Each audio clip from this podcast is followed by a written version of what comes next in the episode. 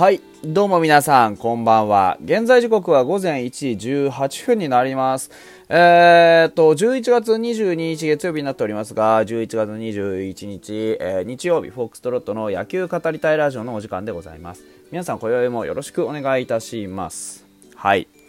えーっとですね、非常に頭が痛くてですね。あの、水分を補給しながらね、えーちょっとお送りしたいなと思うんですけど、あの、深酒をしたわけではないのです。というのも僕はあの、夜ね、ちょっと、あのお仕事のお付き合いでですね、えっと、の、まあ、飲み会ですよね。軽く飲み会をということで、えー行ってまいりましてですね、そこでまあ、あの、軽くお酒を煽ったんですけど、久々にあの、量を飲んだと言っても、まあ、言ってでもね乾杯のビールとそれから何飲んだっけ？覚えてないな。まあ要はなあのねハイボールとかそういうのを飲んだぐらいでですね。なんですけどあのーちょっとねえー頭が痛くなりまして 軽く横になっておったところでございました。はい。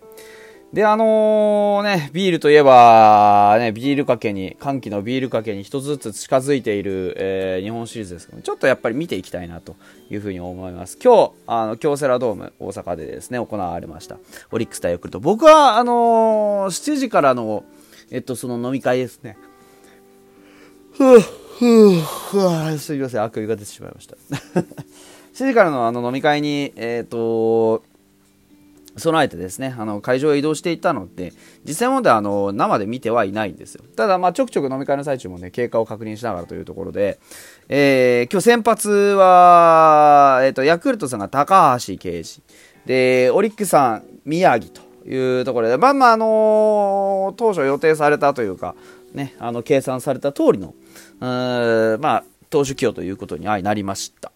えー、と最終的なスコアとしては2-0でヤクルトさんが勝ったというところになってます。で、高橋、えー、刑事投手がですね、133球の熱投でですね、えー、関東勝利を、完封勝利をね、しかもこれがあのーなんですか、えっと、プロ野球人生初の完封勝利だということで、非常にあの素晴らしいピッチングをね、こうしたんだなっていうところです。えっ、と、序盤は、あの僕も、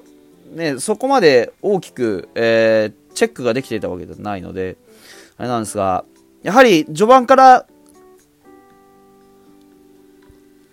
うんと、あ、これか。ランナーをね、出していたのは高橋投手というところになります。初回も、あの、宗君にヒットを打たれたり、え2回目は先頭バッターの杉本裕太郎、え3回目も紅林、えーあとは、4回にはね、また杉本にも内野安打を打たれたり、で、5回までは、というところで、5回までない、あの、実は毎回安打をね、打たれていた。にもかかわらずですね、後続を丁寧に打ち取っていきましてですね、えー無失点と。で、6回からは、もう本当あの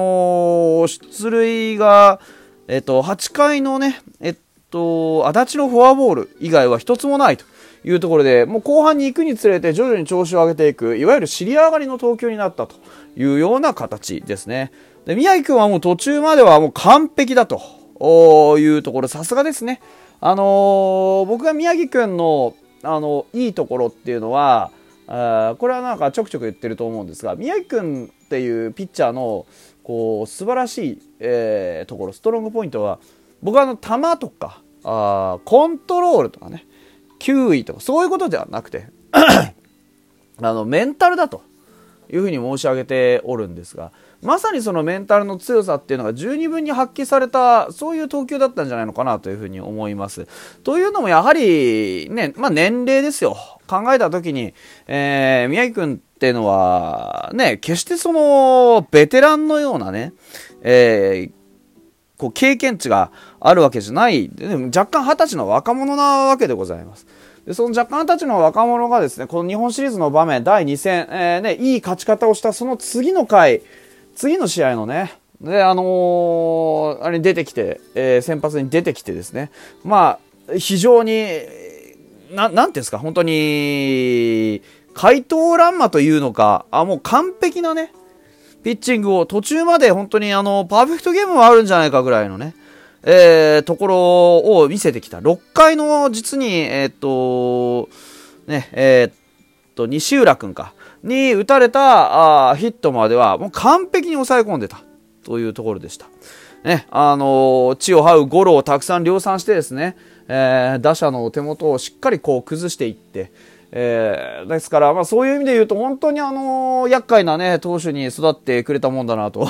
いうところで、我々ファイターズファンとしては本当にね、あの、じくじたる思いもあるわけですけれども。で、僕は戦前の予想としてずっと申し上げておりましたのは、あのー、ヤクルトさんの強みは後半だと。その、中継ぎ投手がいいと。あの、まあ、昨日打たれてしまいましたけど、マクガフですとかね、えー、それから清水ですとか、そういったあの、リリーフの駒っていうのがまずバシッと今いると。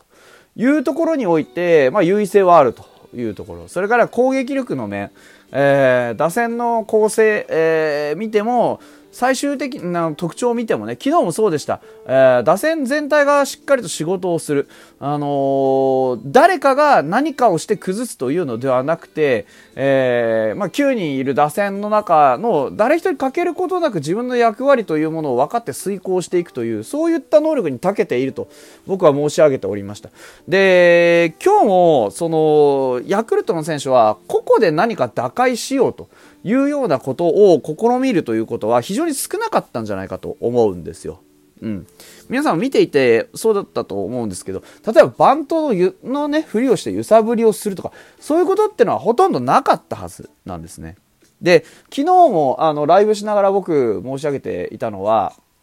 あのー、みんなバットをしっかり振ってくると。要はその圧をちゃんと全体でね、かけれてると。いうことを言っておりました。だから、山本由伸というね、期待の好投手をもってして、えー、ね、抑え込めば簡単だみたいなイメージが、もしかしたら皆さんの中には少しかあったかもしれない。で、今日に関しても宮城っていうね、その稀有なメンタルを持つ、この完成度の高い左腕っていうのをね、えー、まあ、どういうふうにね、あの、み、皆さんが見ていたかっていうのは、まあ僕はちょっと預かり知らないところではあるんですが、あのー、要は、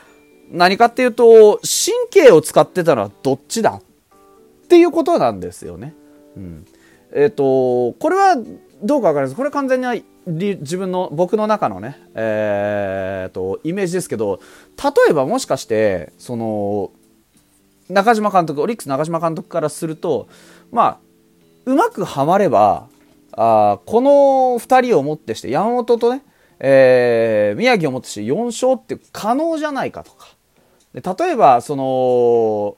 うんと、まあ、言い方悪いですけど、ワンチャン関東まであるんじゃねえかぐらいのね、ことは期待できるわけじゃないですか。普段から見てると、この二人にはね。でも実際はどうだったかっていうと、あの、まあ、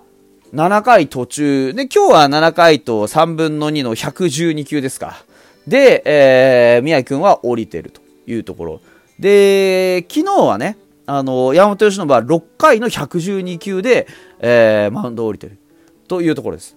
ですから、8回は、まあ、8回持ってないっていう方はちょっと失礼なんですけど、ね、宮城君は非常によく投げてくれたんですが、山本由伸に関してはやっぱり6回までしか投げられてない。で、まあ、何が言いたいかっていうと、神経を使ってるのは多分、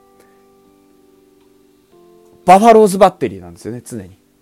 非常にこう、まあ、マークするバッターが多い。青木、今日ね、あの、タイムリー打ちました青木もそう。で、昨日ホームラン打った村上もそう。ね、山田もそう。あの、塩見だってそうです。あの、上位打線の4人が丸々やっぱりどこからでも起爆剤になり得る。これがね、多分、ヤクルト打線の一番きついとこだと思うんですよね。うん、なので、そういう意味で言うと、本当にあの、今日の、あの、高橋刑事にしろ、昨日の、うんと、奥川君にしろ、長い回をそれなりに投げられているっていう、それなりっていうかもう長い回どころか完封してるわけですから、あのー、このヤクルト側の先発ピッチャーの出来が抜群だった、2人ともね。